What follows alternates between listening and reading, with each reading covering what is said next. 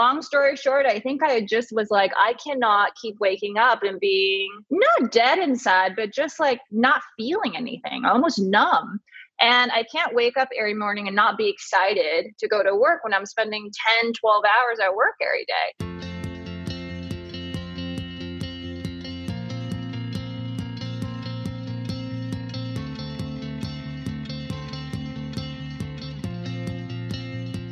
Hey guys, welcome to Active Ingredient, the podcast. I'm your host, Sophie Wheel, and I'll be taking a deep dive into why people do what they do and what it is that drives them. I believe every single person has an active ingredient to them, aka a purpose, and all we have to do is uncover what that is and activate it. I'm looking at people across the board with fancy titles like editors in chiefs, founders, and CEOs to under the radar activists who are changing the world one person at a time. I want to get to the bottom of how they first discovered their passion, how they channel their talent consistently, and ultimately, how their active ingredient is making the world a better place. This week's episode is with Bee Shapiro. Bee is the longtime New York Times beauty columnist and also the founder of Ellis Brooklyn, a clean luxury fragrance brand that she launched in 2015. And it actually happens to be the fragrance I've been using for close to four months now before even knowing that Bee was the founder, which I thought was pretty crazy. The scent that I'm using is Salt. And we do get into all the different scents that they offer, but I just thought that that was a really cool full circle moment. Bee found out she was pregnant with her first baby girl, Ellis, at the height of the clean beauty movement. And she began looking for alternative fragrances that felt both luxurious and also safe and clean for her while she was pregnant. And she just simply could not find it on the market. So, what started out as a side hustle is now an award winning brand and leader in the high growth clean prestige fragrance market. And she's currently carried at Sephora, Ulta, Revolve, Credo, and several others. I absolutely loved Bee's unconventional road to where she is today. She is just so candid in this episode about not having to think through those big steps, or at least like what her process was of having taken leaps throughout her career and what she wished that she did know earlier. In today's episode, we get into her background and why she originally decided to go to law school for stability reasons, the whole process of her leaving law to start from scratch and build a network from the bottom up, how she transitioned to journalism and her road from covering the fashion industry to then beauty, why this idea stood out to her more than every other business idea she'd previously had, her approach to marketing fragrance and what actually resonates when trying to sell something that you actually can't smell, and why accountability is an essential part of sticking to something, getting it off the ground, and ultimately executing. So, with that, let's get into this week's episode with Bee Shapiro.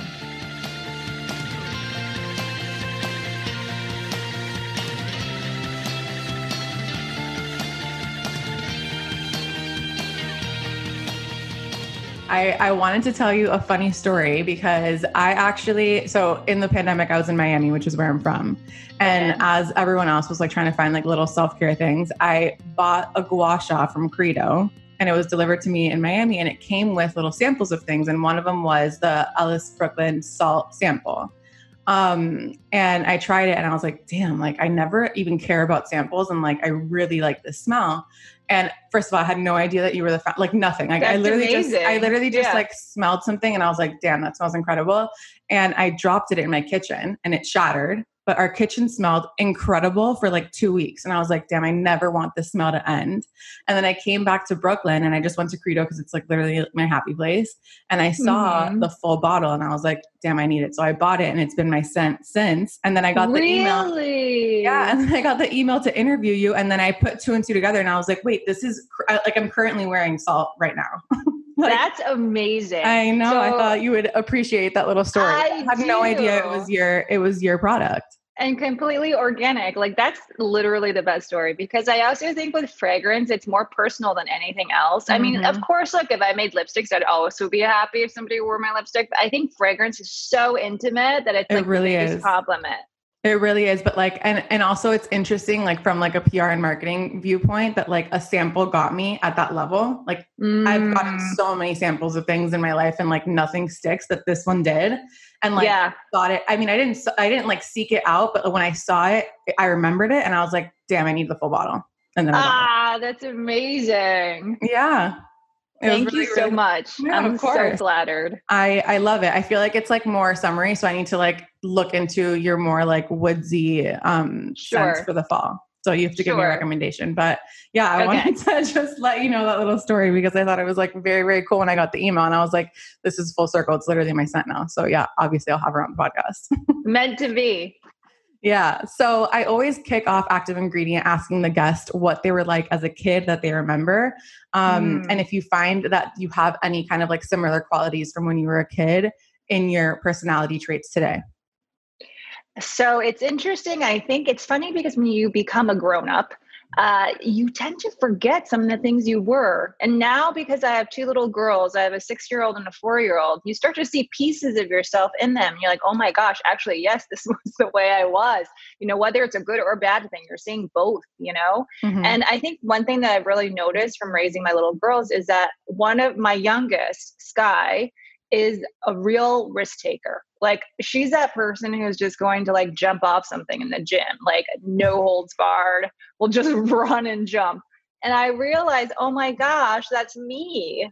That's me to a T. And I was also the second child of two sisters. I have an older mm. sister.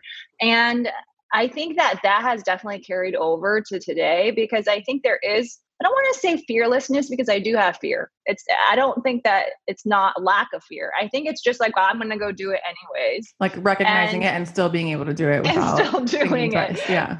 Yes, and I also do like taking risks. There's something thrilling about it. And I think that most entrepreneurs there is sort of a risk tolerance there, right? That might be a little bit higher. Um, otherwise, I'm not sure if you look at if you sit there and you do all the market research and you look at all the things like why would you start a perfume brand it's crazy Mhm. out there there's mega brands out there it's hard to market in many ways because you That's can't That's one of my you- questions. you It's- can't I can't. I've always wondered, like even before prepping for this, like it's one thing I've always been so curious about. But we'll definitely get to there. So you would say that like the risk taking quality is one that you see from your childhood. You see it in your daughter, and that's something that's a, a through line with your adulthood now. Clearly, yes starting Alice yes Griffin. I'm curious, like when you become a mom, do you think that that level of fearlessness or like recognizing fear and still going for it changes at all, or that you have It- like more levels of like making sure that it makes sense to take the risk?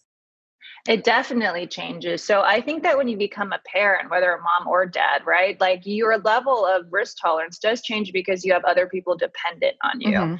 And I'm sure some, I, I'm sure I know some parents out there who maybe don't take this risk calculus as seriously, but I definitely think about it because I have this risk. I don't want to say I'm risky, but I like, I want to go for something that Yeah. I, I have to like dial back and be like, okay, does this make sense? Right? Does it Mhm. make sense to make this huge investment purchase now? Or does it make sense to go and start this other thing now when I have so much going on? So I also really, really think about my time now because there's risks and then there's time, right? Time is the most precious resource. So it's like, how can we maximize our time? And because I'm also a parent, that calculus gets into play too. So definitely, I mean, it's not that I'm tempering risk, it's just that, okay, I see the risk. Let's say I want it, uh, but now I have to think about it a little bit more. Yeah, totally. So I'm curious, what did you think that you wanted to be? Like, what was your first thought of what your career was going to look like? You've, I mean, I've done some research and I feel like you've been all over the map and have had an incredible career. Um, but what was like, yeah, what was your idea of what your life was going to look like when you were younger? And then walk me through like those first early jobs. so I think it's really interesting today when I hear about young people's stories and everybody is, seems so organized and gung ho. And and you know what? If you're one of those kids that like knew what they wanted to do since they were 12, good for you. You know, I truly had I'm so no jealous idea. of those people. Me too. I'm like, look at that. They're going to be that person who's on like Forbes 25 under 25. That's literally, I mean, it's honestly why I have this podcast because it's like, I, I, it's more interesting to me for the person that like it took a while to figure out, you know?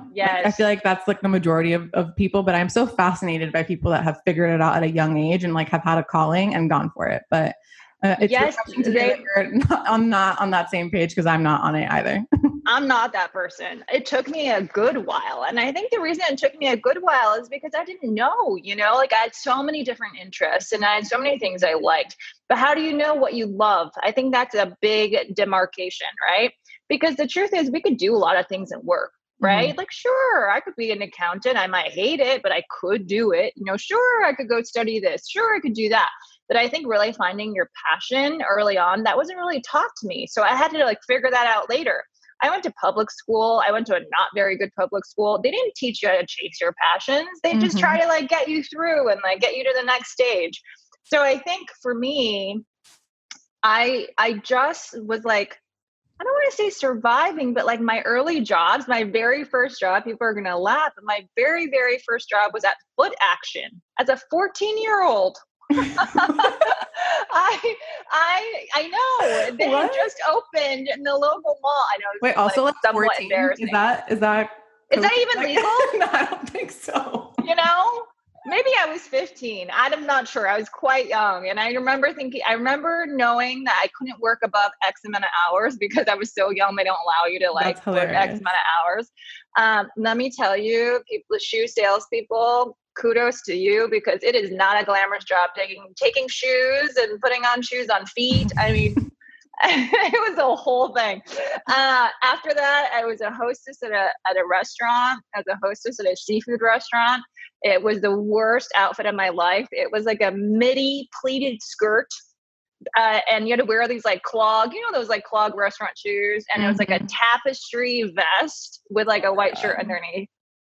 That we was my next job. That, that, new Instagram trend of like where it started, where we're at. you know, pleats are in right now, but it's the true. pleats that I was wearing were not were not in.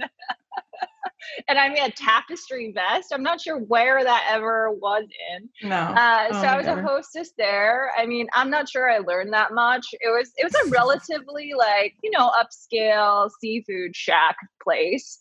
Um, I guess the only, the only thing I did learn is like don't eat too much clam chowder and bread bowls. You know what? That is a very valuable learning. Thank you. I, I messed you. that one up. I messed that one up two weeks ago. So if I would have learned that working in a seafood restaurant, I wouldn't have had that mess up. So I could have saved you. Uh, so so I mean, I'm not that kid who like had an internship. I hear people have internships now in high school. I'm like, what? I was just trying to make a few dollars to pay for my tennis tournaments. You know, I played tennis, so and then I taught some tennis lessons in the in the summer at, at my high school. I mean, it was just like odd jobs. And then I went to college. I still did not know what I wanted to do. I think the reason why is because I didn't grow up with a lot of means. So I remember thinking, well, I got to do something where I make a decent amount of money and then I got to do this, I got to do that. I was so rational with it when I was in college. And the funny part was I was trying to be so rational. And at the end of the day, nothing worked out. So I still had odd jobs in college. I did not have a job lined up after college because well, I never did, did an internship. I studied finance as my major and I minored in art. Okay. Yeah. So, so when you were thinking stability, what were you thinking that you were gonna like? What was the job that you wanted to line up? I thought I was going to work in finance. the the funny part today is I have a CFO for the company, and it is my I'm not I'm not good at finance. So mm-hmm. I'm like, why did I even study that? It was bizarre. I'm curious, like what what were your were your parents like guiding you during this time, like when you were like trying to figure out what the stability is? I, I'm just like so fascinated by like the different generations and like seeing our generation, like the millennial generation, being so much more open to risk and like chasing more of this like mission driven type of career mm-hmm. path. Where like I feel, and, and I could be wrong on this, but like what I keep reading about is Gen Z being more traditional and actually going for more stability. But then the the generation the boomers are also more more on the stable path i guess. So it's just like interesting from like generation to generation like how it kind of evolves. And i'm just curious to see like what your parents or like what what your relationship to them like kind of influenced sure. the way that you um chose that path or that first path Sure. So I think for me, the layered part in there is that we're immigrants. So I, am actually first generation. So I came here from Taiwan when I was three and a half, almost four. And that plays so much into it because my parents were working all the time. Mm-hmm. So they actually had very little say in my choices of career path. I think it's more that I put the pressure on myself because I was like, well, you know they're working all the time you know like i need to be able to take care of myself. So it was more that it was like the sort of pragmatic like oh i should study finance side mm-hmm. of things. I i don't the truth is it kind of delayed me on my path right? Like I really should have been looking for something I really, really love because if you look at, if you back out and you look at life, we're spending so many hours at work that it's really hard today, especially when people don't just have nine to five jobs, mm-hmm. right? Like, let's be honest, our jobs are like nine to like eight, nine to nine. Like, they're so long and so in- involved mm-hmm. um, that we have to love what we do because otherwise it's misery you yeah. know you can't just cut off suddenly at 5 p.m so uh, so if i had known that to like go for the passion i probably would not have gone on this meandering path because i did not have a job lined up after college even though i had good grades it's probably because i didn't do any internships mm-hmm. um, instead i worked at kenneth cole and I worked at and I worked good. at another restaurant and this time I was a server. So I was just doing these weird odd jobs. And so I took I decided I was like, well, you know what? I don't have a job lined up. What am I going to do? All my friends are going to their jobs. This is like, oh my, I can't be the person who's still, you know, not knowing anything, doing these weird, odd part time jobs. Mm-hmm. And so I took the LSAT. I, I bought a book at Barnes and Nobles. I practiced a few LSATs and I took the LSAT and I went to law school. That's like honestly hilarious because it's like one of those career paths, just like being a doctor, that's like, no, no, you're like signing up for like life, you know, and you just did yeah. it on a whim. That's pretty funny. Somebody so, should have shook me and told me that, right? Because I mean, it's it's actually silly. It's actually like, why did oh you didn't have a job, you decided to go to law school? Like that makes no sense.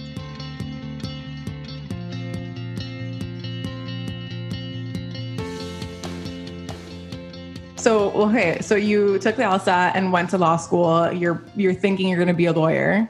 Um, how long did this last for? At what point were you like, okay, this is absolutely not for me? I'm not sure why I, I did this on a whim. I feel like on, yeah. on some level, because like you had struggled and like seen other friends like getting jobs, on some level, it should have been kind of like um giving you that validation that like you were able to get that. It's a, it's a one of the harder career paths. So i feel like on some level it probably helped kind of give you the confidence to think of other things. So i'm just curious like what was like that whole thought process? At what point were you like okay this is actually not for me but i'm actually capable of doing something else so it's i think that that pragmatism that i have obviously benefits me today like running a business. But back then it held me back a little bit. So i started law school. My first year of law school i hated it I was like, this is not, it's a very rigid learning in a way. It did, mm-hmm. it does teach you to work really hard. So I always am grateful for my law school education, but I knew right away it was not for me, but I didn't have the bravery. I mean, what else was I going to do? I didn't have anything else lined up. Like I was going to be a law school dropout on top of not having, you know, a job lined up. So I sort of cabined myself into all these things instead of like sitting down and figuring out what it is I'm actually interested in. And it was almost like what society thinks is okay, right? Okay, it's okay to go from undergrad to law school, right? That's respected, but it's not okay to like take it was less respected, I think, back in the day to take a year off and figure it out, right? Mm-hmm. So um so I went to law school after my first year. I was like, "Oh my gosh, I hated this." I remember going to the career counselor and being like, "Look, I don't know if law school's for me." She's like, "Look, don't worry. Law school really honestly first year is the worst and it gets much better." So I was like, "Okay, okay." Um, I went to an internship in Brazil, in Sao Paulo, and the job was so boring. It was at a law firm. And uh, I remember coming back from this internship telling the career counselor, you know what? I did my internship for the summer after first year. I love Brazil hated the job, you know, had an amazing time in Brazil. I'll go back to Brazil, but not to that law. Give firm. me a different job. exactly. She's like, you know what though? Brazilian law practice is very different from US law practice. Don't let that be a judgment. Basically, every time I let myself get convinced. And I finally I graduated from law school. I took a job at a big New York law firm. I moved to New York and long story short, I think I just was like, I cannot keep waking up and being not dead inside, but just like not feeling anything, almost numb. And I can't wake up every morning and not be excited to go to work when I'm spending 10, 12 hours at work every day. So literally, and this is not very mature. I think now looking back, I was like, wow, that was sort of like a very abrupt. I woke up one day, I was like, I can't do this anymore. So I was only an attorney in New York City at a big law firm for about eight months. Wow. Yeah, and I turned. Was there like a, a straw that broke the camel's back? Like what? Like that morning that you woke up, like what happened that you were just like, enough is enough, and I'm willing to take the risk again. So a week before that, I, I was on a flight and I remember being on the flight, and then the flight was so rocky and so much turbulence. And I remember thinking, "Oh my god, if this is if this plane's gonna go down, I feel like my life is unlived." You know, like I I didn't I didn't feel fulfilled. Like I didn't go for it. So that I mean, I don't know if it's an epiphany so much as like, okay, like An things, yeah. yeah let's just go for it you know you have one life to live and like what what is there to stop you from living that life myself Wow. apparently That's crazy. So that happened a week prior to you waking up and saying, "Okay, this is enough. I'm done." Did you like prep anything in that week? Like what was your what was your plan? see i didn't have a plan so this is why so i was 26 Mhm. then i'm 39 now i was like oh my gosh if i'm looking back at my 26 year old self it actually would have gone a lot smoother if i had a plan But it happened Um, exactly how it should. So Yeah, I remember I had like a little bit of savings in my bank account from the months I did work as an attorney, not a lot. Um, I still had to work a lot of jobs. After I quit, um, I I did get more organized, but when I actually made that decision to quit, I was not organized. But like did, so what what did you do? so you had these Oh like side, goodness. yeah like what like what did you actually do like uh, so you had these side jobs like what what came next and like how much time in between like you kind of like taking these odd jobs and like having like those savings run out like what was happening during that time I know. This story is like confessional, isn't it? I know. I'm like give me Because- give me the juice because I mean I've had people on that like saved for six months or I've had people that like just did it on a whim and then like figured it out the next day. Like it's kind of like run the gamut on what has happened to people and how they do it. But like this is the most interesting part you know? Like when you don't know and maybe don't have a plan like walk us through what that actually felt like and then when Mm. it started to stick Sure. So after the the quitting part became real, which means that I stopped going in because it took about two weeks, right, Mhm. for that to really activate, I guess, and become real. I I remember thinking that New York is full of dreamers. It's like an LA or Paris or any major city, right? And so I definitely saw people in my circle and also just, you know, in the city that were going after a dream. And I think that's unique for these big cities, right? People move to this city to go after a dream. What I did not want to become, though, is a stereotype because you also see people come shoot for this dream, maybe don't put all the legwork behind it to go after this dream, right? Because I think a lot of times dreams are sexy, dreams are like wonderful, dreams are perfect. But actually, when you get down to the nitty gritty, they're hard. And to make that change was extremely hard. So I I sat down and I quote unquote got organized. I wrote out a list and I wrote out I was like, you know what? I'm not going to hold myself back because if I'm going to quit, let's let's go for it. So I wrote down this list of possible jobs that I wanted, possible careers and my dream of dreams I even thought about. and one was being a writer. Uh, one was being a fine artist. Um, one was being an actress. this is so embarrassing. No Um, There's no reason why, by the way, I should be an actress because I never trained. I never did anything really. I mean, I did a school play in like eighth grade or something. This, there's just no reason, right? But I was like, "Ooh, that would be an amazing job." You know, I was 26 years old, and uh, and I and I forced myself, you know, writing these things down. I was like, "Okay, how how do I activate actually on each of these?" Because a lot of people say they want to be this. They want a lot of people say they want to be that yeah but they don't actually put in the legwork, right? So that was how I got organized. It's Like, okay, I'm going to pursue these three avenues, like really hardcore, and see where it comes to be. And so I realized very quickly. you pursued all a- three at the same time I pursued all three at the same time. I think it's interesting and like a good point to say that it's like, first of all, kudos to you to like even write down a list of like what the potential like avenues could be, but then also like the actual action steps that would take to get there. I feel like that's where a lot of a lot of people fall off. It's like yes. it actually takes like so much for all of these different things. So I'm very impressed that you not only did that list, but then executed on three at the exact same time. That's pretty crazy. so I worked for an art collector, and then I bought all these canvases, spent all my money on a bunch of art materials, and then I also started uh, looking at auditions on backstage. oh my god. and I went on a bunch of. I mean, these auditions are straight embarrassing. I'm so glad I lived. This was in an era where things weren't recorded so much. um, I mean, I went. I mean, looking back, it's shocking, right? I went on auditions for Broadway. I had no experience. There wasn't that many roles for Asians, so I real I I auditioned for Miss Saigon. Stop. This is the best. This is one of my favorite stories I've had on Active Ingredient. I'm I obsessed. Mean, I can't. Uh, I auditioned. What else I auditioned for? I auditioned for Joe's Pub. I auditioned for Shakespeare in the Park. Stop. How long were you doing this for? Uh, the discovery portion of this was like a good year. Wow. And I quickly realized I am not cut out for acting. Like one thing that I learned from that experience is my goodness, going on auditions takes real temerity, like real strength, because people are looking at you like you're a piece of speck on their shoe, you know? And you're trying to do something funny and no one's laughing. Oh my goodness. It's like the worst. Oh my uh, God. I can't imagine. I, have done it like one. And by the way, it wasn't even an audition. I, I was in Washington Square Park and this person stopped by and they're like, We're doing a Coca Cola ad. Like, do you want to come audition for it? And I was like, Okay. I was with my best friend and we're like, Okay. We like practiced so hard. And then it's like a room of 20 people. And I, I, I like was like, uh, uh, uh, uh I couldn't get the sentence out. Yes.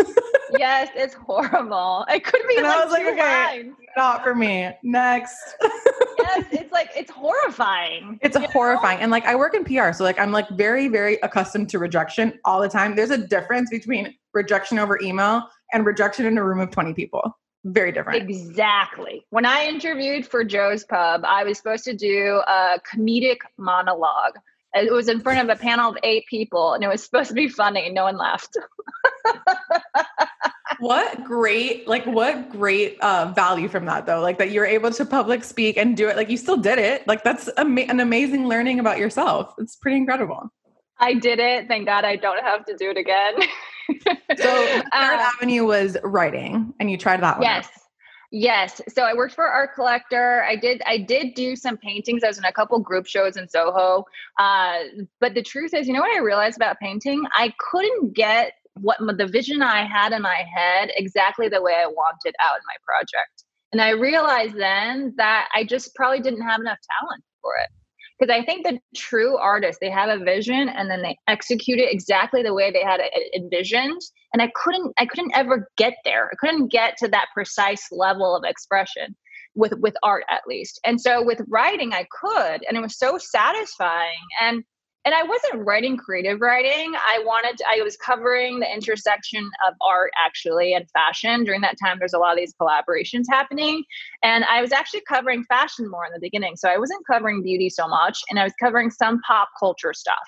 And uh, I was always really obsessed with fashion growing up. So I was like, you know what? If I'm going to start writing, I'm going to cover what it is that I want to write about and not necessarily make it this like high level literature thing. So um, so yeah, I started. This was the start of the blog era, and uh, I wrote from some for some cool blogs, and then I wrote for. I ended up rolling that snowball. I started writing for places like Style.com, and uh, how did you get even, those first gigs? Like, were you just cold emailing without any like writing samples and being like, "Give me a shot"?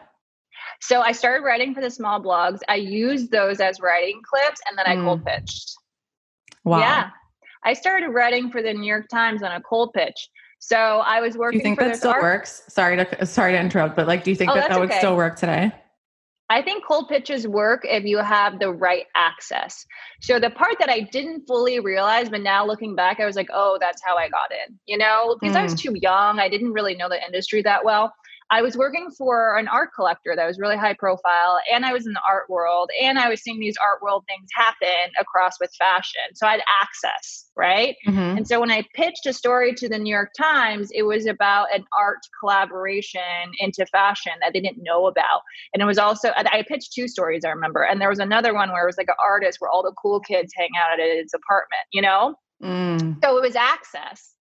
And now in retrospect, I was like, oh, those were brilliant pitches. Yeah. because, you know, I was young and I had access. A lot of times reporters and editors, they get older and older, they don't have access to this youth culture, right? Mm-hmm. So uh so yeah, so that's really how I got in. So I do think cold pitches work.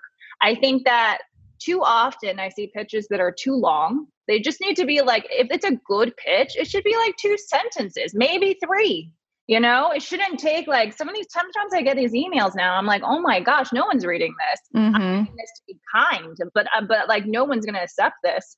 Um, and uh, and on top of that, it was just like a it, it was a time timing right because there was this intersection between art and fashion happening because because i didn't want to be an art writer interestingly enough i wanted to cover fashion so so yeah so that's how it started what year was that oh my gosh um so 2008 2008 or 9 it's either 2008 or 9 so cool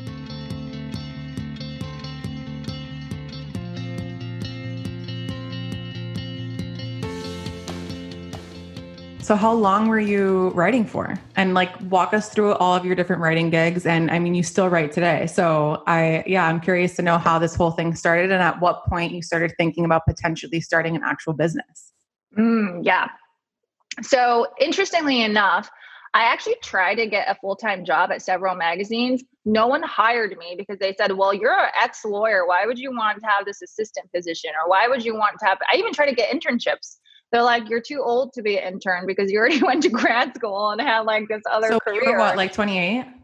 Uh, at this point, I was like 26, 27. Oh, okay. okay. Yeah. So you quit, you quit the lawyer when job. I quit, at, I was 26. Okay. And then you had that explore, this exploratory yep. year. So it's like yep. 26, 20, like to 27. 27, 28, maybe. Okay. Yeah. But I would say like 27. Okay. I, I, I couldn't get a job so uh, long story short I, I just started freelancing for all these different places and i started my own llc for all my writing work so how did I you know guess, to do that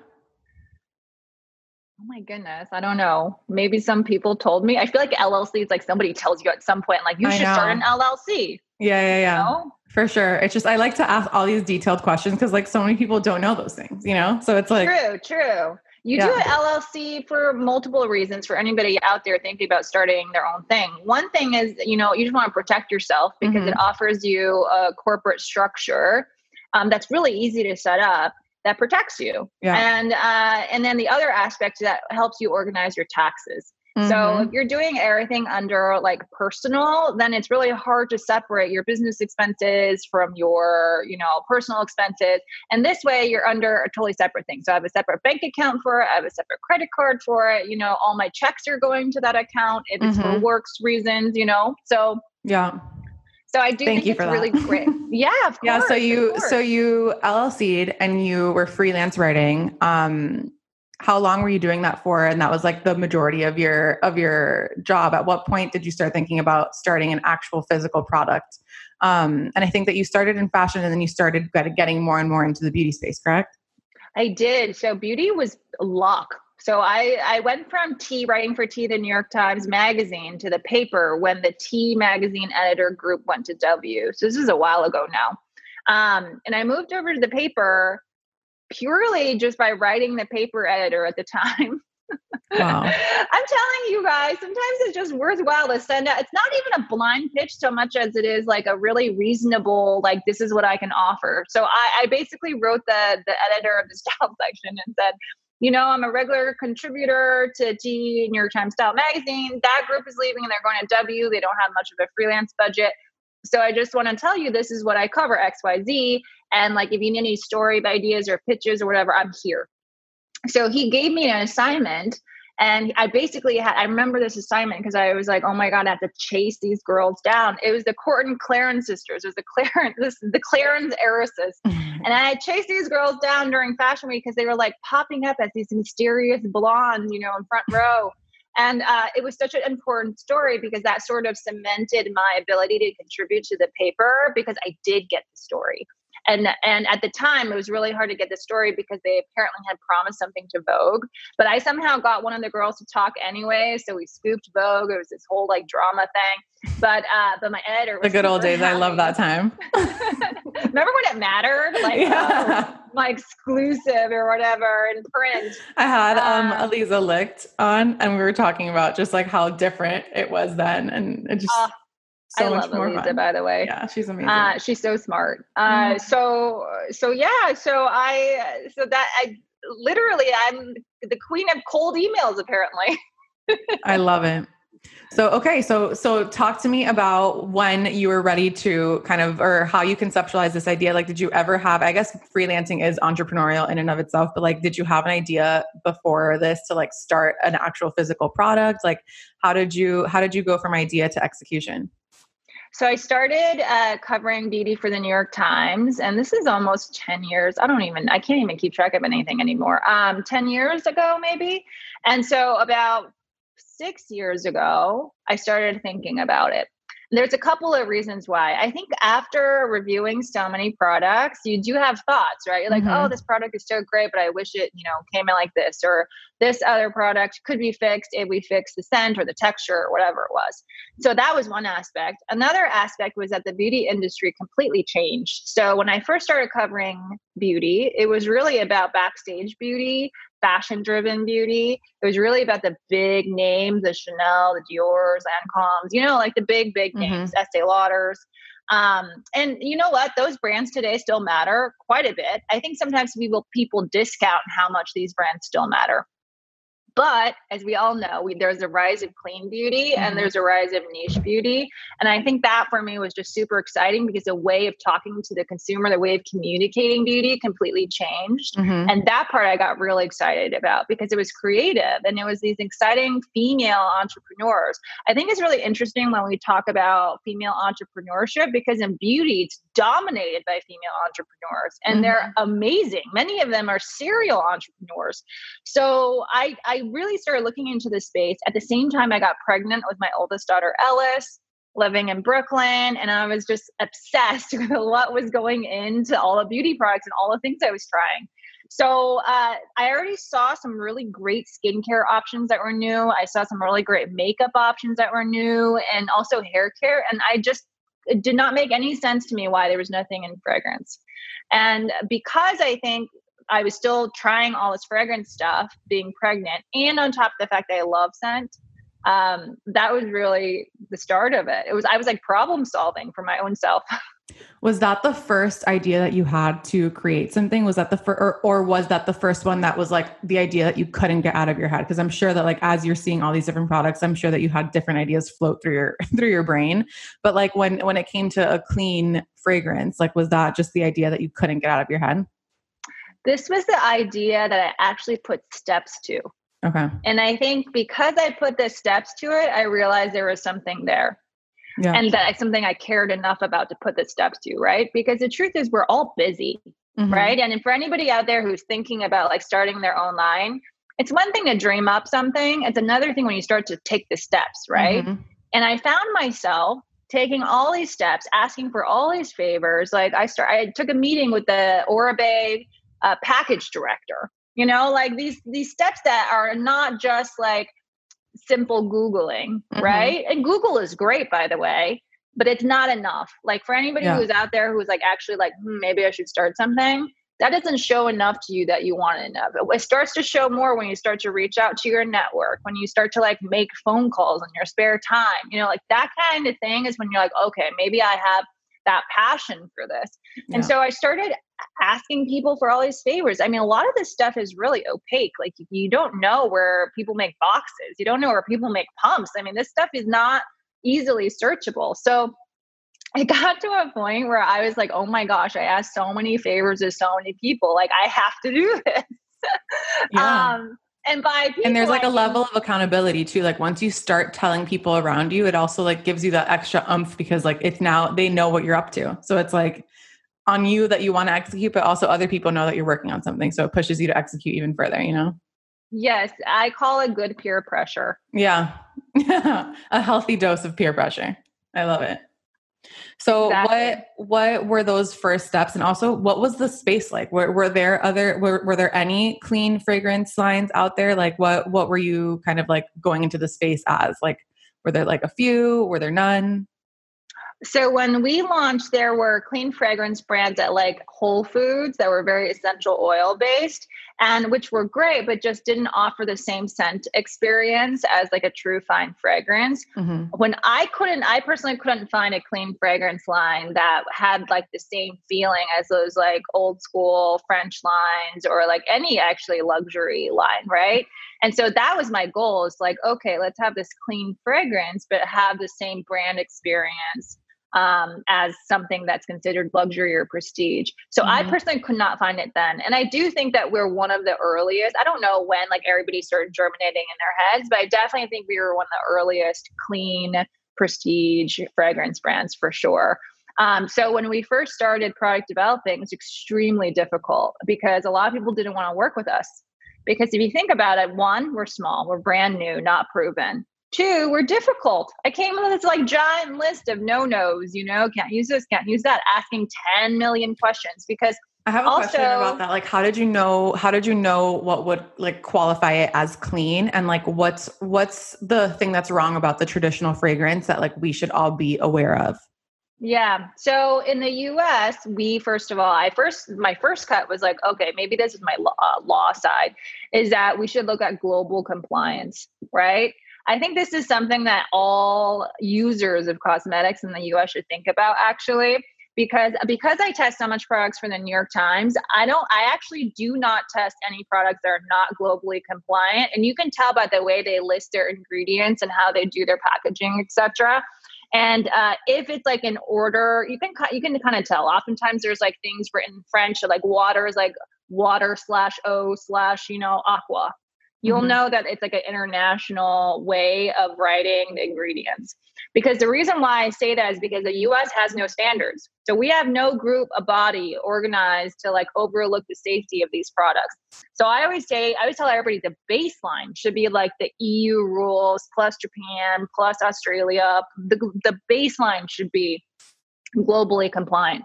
The tricky part about all this is that some of the major brands actually have a different formula in EU and they than they do the US. Yeah, what? it's crazy. I know. I, hate, I love having experts on the podcast, but I also just like hate knowing all these details. It freaks me out. Like yeah. I, I learned so much also about like the fashion industry and like Nordstrom Rack and like how you make products specifically for those things. And it's yes, like, it really yes. is so disheartening, but it's also good to know. But anyway. Yes. And so that makes it an extra level of tricky, mm-hmm. right? Because it looks like it's a globally compliant brand, but they're actually giving yeah. the US customer a different formula. Um, so, but I always believe in compliance first because I just think that the average person Googling on Reddit or EWG or whatever, we're not going to be able to sit there and figure out safety because we're not in the lab testing these these ingredients. Right. Whereas like the there's an there's an international board for fragrance regulation called IFRA. We're definitely IFRA compliant. Some brands out there shockingly are not, even though they're clean. So um so that's where we start. I understand that different people have different risk tolerances and mm-hmm. different standards. So I don't want to like judge too much. But for me, especially because I was product developing when I was pregnant, I just I just was like, you know what? There's things are regulatory regular regulated for a reason. Mm-hmm. And so that's our baseline. Then on top of that, we started cutting out some ingredients that I thought were questionable. So for example, we don't use silicones. Um, there are some silicones that actually penetrate the, your skin barrier, but there's other silicones that don't. And we just choose not to because there's no good skin benefit for using a silicone. You can use something else that mm-hmm. traps in moisture if you really need it. So things like that, that came. So it's first you start with the regulatory, then you go like sort of like there's certain ingredients that people have been talking about for some time mm-hmm. and whether or not we should use those or not. So is it a perfect science? No. It's always a moving goalpost. Our no no list is often updated. We always look at it. So it's not perfect at all. So when when you were in product development, like what were those first steps? Like did you have someone in the fragrance industry that was helping you? Did you raise money? Like what like what were those first first steps um for the person that's listening that like may be interested in maybe not fragrance but just like product development in general? Sure. So I did not I I bootstrapped it initially myself wow. because I wanted to figure things out in the beginning. And I know it's very common now to go out and raise a ton of money right off the bat, but I mm-hmm. actually think there's a lot of great brands out there that quietly bootstrap for a little while and then they get that funding and mm-hmm. they just it's not that they're trying to change the history, but it's like no one needs to know about the first two years when you're figuring out like your who your first, customer is. Yeah. Exactly. Exactly. So my I would say my definitely my first year was sort of a wash. We had two products, two body milks, not even fragrances. Um, I was just trying to figure it out. I mean, I was I was living in a fourth floor walk up in Williamsburg and like literally just running products up and down the stairs. It was ridiculous. Uh, How fun actually, though to like look back. Oh my god, it's fun to look back now. I remember back then I was like, oh, I'm dying. I can't lift these boxes anymore. Um, I remember this so clearly. We sold to Nordstrom.com way too early. We were babies and we sold some body milks to them. And I remember because we lived in an apartment building, I had to run the boxes downstairs and they had a freight service, like a like freight ground service that pick up these boxes. And they're like, they called me. They're like, is this an apartment building? I mean, they usually pick up from where? Right, right, right. It's Nordstrom. oh my goodness, it was hilarious. Um, so so yeah so for product developing was really hard in the beginning because i called all the major perfume houses i emailed them no one get back to me. Um, it was actually a favor. So uh, john demsey who's at estee lauder who i knew from interviewing etc we were friendly and we knew each other from mutual friends etc but i also knew him from interviewing him for the new york times I can't remember what the conversation was. At some point, I was like, oh my gosh, I've talked to everybody about this line I wanted to start, and I can't get any, like, no perfume house would call me back.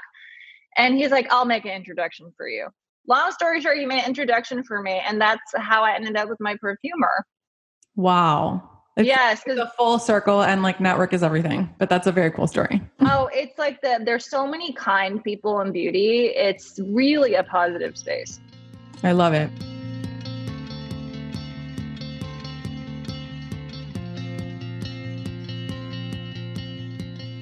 So, okay, so how did you figure out what those first scents were going to be? Like, how long? I'm curious also, just like from a production standpoint, like, how long does it take to actually get the right scent?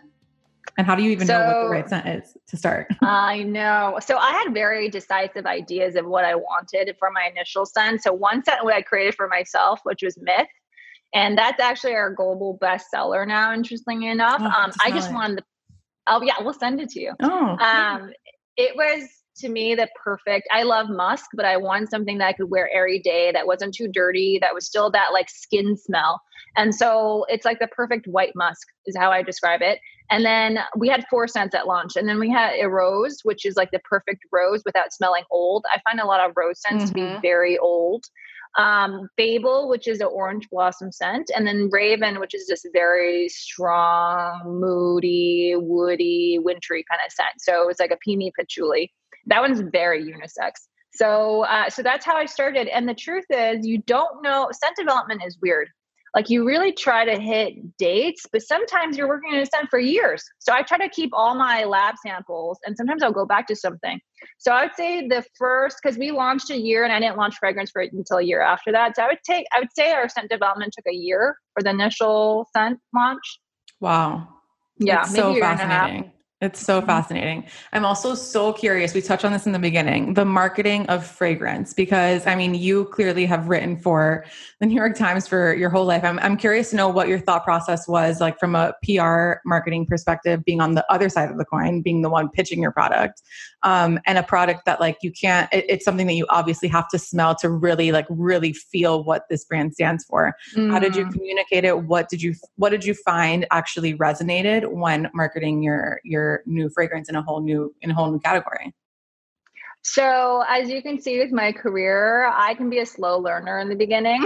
um, my first couple of years, I did not understand marketing. I'm an editor, so I understood editorial and content. I did not fully understand, didn't fully get how to tie all that in. Mm-hmm. I would say, as far as like really getting our marketing wheels fired, that really started happening, oh my gosh, a year ago no, to a year and a half ago, fully understanding what this all meant. Mm-hmm. And actually, now I understanding the cycle of PR marketing, filling that funnel, you know, figuring out what that means, even. Uh, I understand now that content actually is super important in that. Mm-hmm. And I'm, I'm like, okay, I can use my editorial skills for that, but the way of thinking about it is quite different. So, with fragrance in the very beginning, I thought that I could just get some really great press pieces, being the press person that I am, and be like, that's enough. No, it is not enough okay especially uh, it's, it's, interesting like how it's changed from like even five years ago how a press piece can actually translate into sales and like now it's really it's really like one of five things that need to happen at the same time in order to actually see something translate it's so exactly. crazy Exactly. Back in the day, I had this antiquated view, and even then, it didn't work that well. You know, mm-hmm. back then it was like getting one of the big giant glossies, getting a newspaper, and then you're done, mm-hmm. right? Or try to get on Oprah. We were talking about way, way back, right? Mm-hmm. And or GMA or or something like that. Just just does not all work this way anymore. First of all, Oprah doesn't have her show, and uh, even if you go on GMA, you're not. The people just forget too quickly and there's too many different content channels and there's too many different ways of thinking about it. The purchase so now, funnel is completely different. It's like you need to hit them on the gma but you need to hit them from like 20 different angles. Hit them with a sponsored ad hit them with your influencer hit them with the press piece you have to hit them like 25 times before they actually add to cart.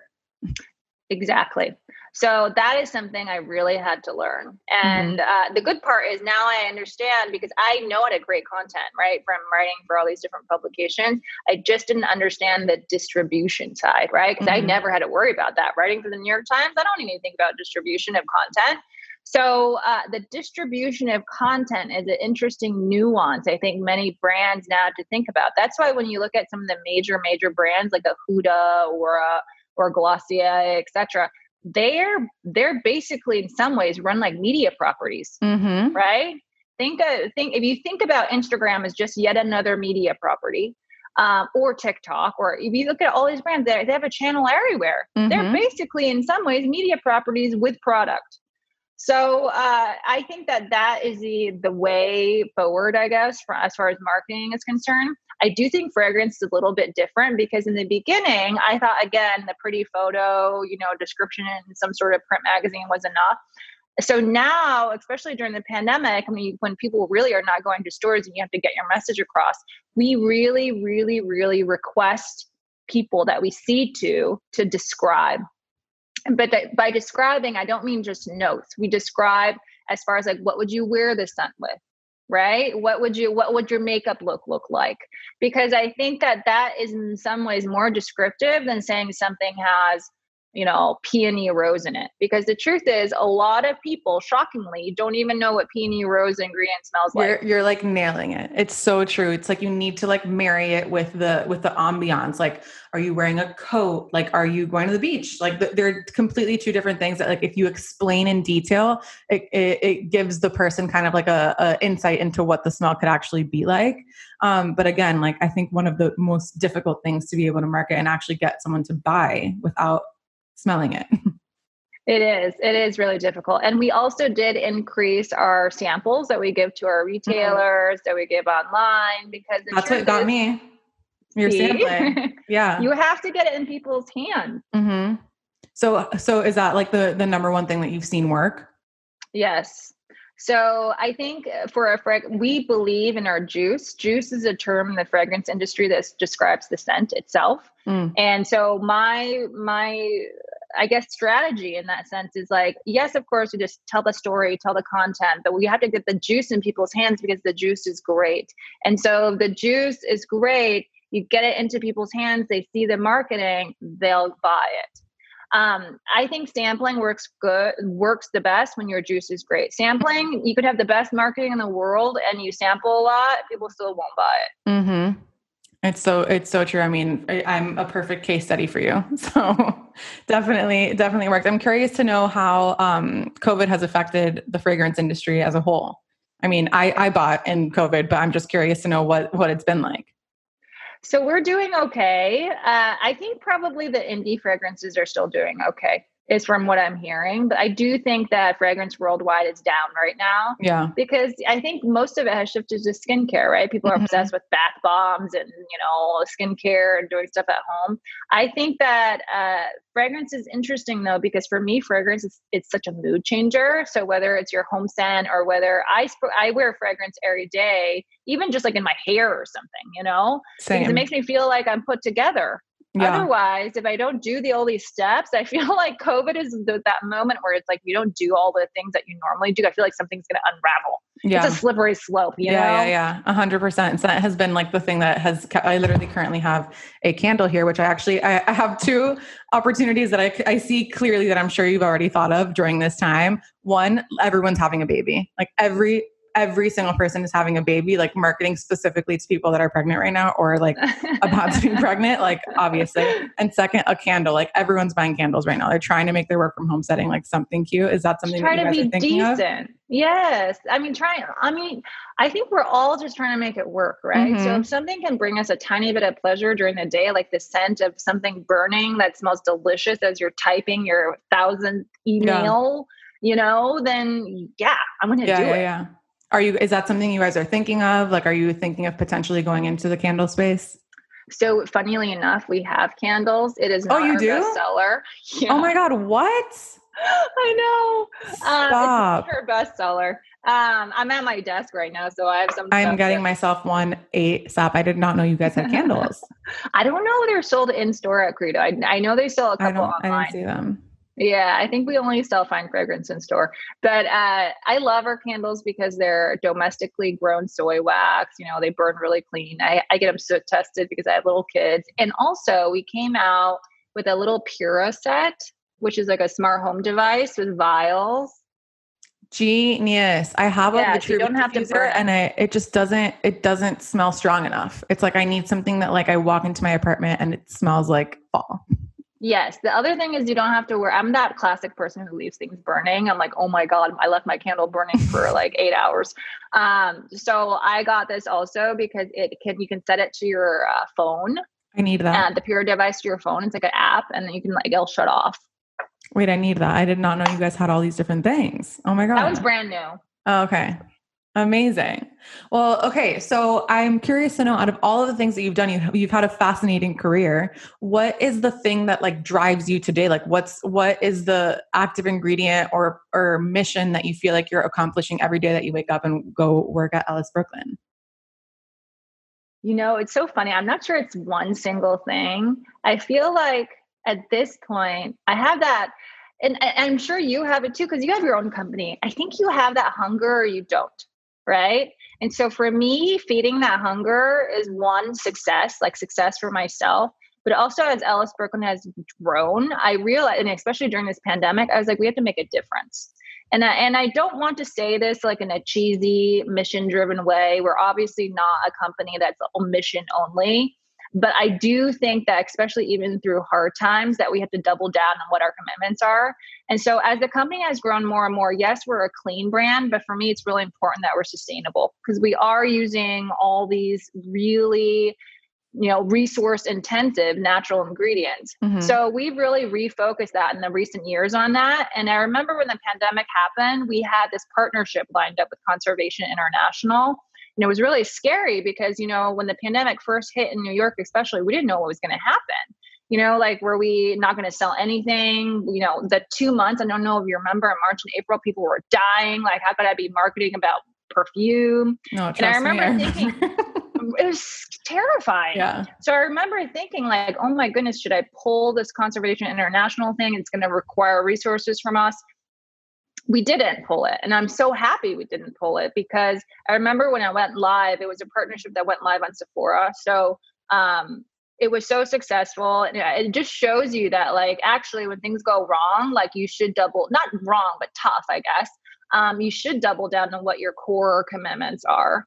So I would say the pandemic has taught me that. It's like one, you just keep you keep that hunger going and you try to nurture that, you try to protect it because I think right now we can get really, really overworked. Mhm. Um, and then two is the aspect like don't just uh, sure success is great, but success has to be like a little bit more nuanced, right? And so for me, some of my biggest wins I feel like has been stuff like this where I get to do, I get to have my cool brand, but I also get to go do something that I really care about. So that program was Save a Rainforest, an acre rainforest. So, um, yeah, so so that, I love that. Doubling down when things are hard, when you think that you need to pull triggers on things, double down on the things that actually matter. That's incredible advice. So good. Thank So- you. Yeah, this podcast is is um is really to like talk to people that are working in their active ingredient and kind of figuring out the road that got them here. But it's also for the person who is at home that like maybe wants to start something or is just very lost right now and doesn't know even what to ask themselves, like how you did that sitting down and said like actress, writing, and artist, like that they don't know like what to do to actually identify what that could potentially be for them. So I'm curious to know what your best piece of advice would be for someone who's a little lost right now, but like wants to be this passionate about what they're doing every day. So, I, my advice to them would be don't be afraid of the messiness. I think that when you first start, in retro, when I look back now, you're like, oh, wow, that was kind of charming. That's funny. I remember being a mess. I remember not like, I remember being so afraid that, oh my goodness, I'm going to be a cliche, right? I'm going to be this cliche person who like quit their job and like soul search in the city and, you know, and couldn't make it or something like that. And I think having that mess is the only way you can find out what you're truly passionate about the only the one piece of advice I would say that I would do differently is I'd be a little bit more organized about my finances. Thank God I didn't have a mortgage, I didn't have kids, I didn't have any of that. Um, but that would have been a lot less stressful if I had planned that a little bit more. And I always close the podcast asking a lighter question. What is your literal active ingredient? What is something that you have to do, eat, spray, whatever it is? Like, what's something that you actually have to do every single day? Okay, so I eat an ungodly amount of chocolate. what what type of chocolate? And like what's your recommendation in Brooklyn? So I actually this chocolate is actually made in Queens mm. and I found it when I was pregnant with Ellis in Williamsburg. And uh, I'm not really sure it's uh, widely available. I actually order it directly from the guy now. It's called Raw Chocolate Love. When I say I'm into chocolate, this is not just like some passing. You literally like, have, have your chocolate dealer on text. Yes, I'm a chocolate dealer. um, it's called Raw Chocolate Love. It's this independent guy, Israeli guy who makes chocolate in Queens. Okay. And yeah, I ordered direct. I do think he sold at some like, you know, Brooklyn stores here or there, but I just couldn't get a reliable enough source. So I just went straight to Is it like super, super dark? Like any uh, They have different styles. Okay. The part that I like about it is that it's raw. So the chocolate is not cooked and it's not overly sweet. I don't love super, super sweet. Yeah, so yeah. it is dark. There's a double dark, which I really love, but there's a sea salt that I That's also love. Is dark mm-hmm. sea salt. Yeah, so I would definitely try the coconut, the sea salt, and the double dark. Amazing. Awesome. Where can everyone find you? Where can people find Ellis Brooklyn? And what is like the one product that you think should be like the entry point for anyone that's that's trying Ellis? Well, okay, so we're available at ellisbrooklyn.com. We're also available at Sephora and Credo. Uh, I would say that the open, well, I would say two things. So, one, I personally love Myth because I made Myth for myself, which is that clean, perfect white musk. Um, I also love, love, and I don't, do I have one here? I love our CBD oil. mm, oh my god, so many more products than I thought. Wow. Yeah, so this one is available at Sephora, and um, and this I made this because I wrote a story about CBD for the New York Times, and I just wanted to perfect it, and so I love it. It's so it smells amazing. Most CBD oils smell not great, and also I just love it now because it's cold and nasty out, and I take a lot of baths. Mm-hmm. So I love it. Amazing. And Instagram. Oh, Instagram is at Ellis Brooklyn. Perfect. Amazing. Thank you so much for being on the podcast. This was so amazing. I love your journey. I've loved that it's kind of all over the place. It's like the the most fun one I think I've had. Definitely not linear. Definitely not linear. Thank you for being on and sorry that we're a little over time. Oh, that's okay. It's because we're having fun. We're I know.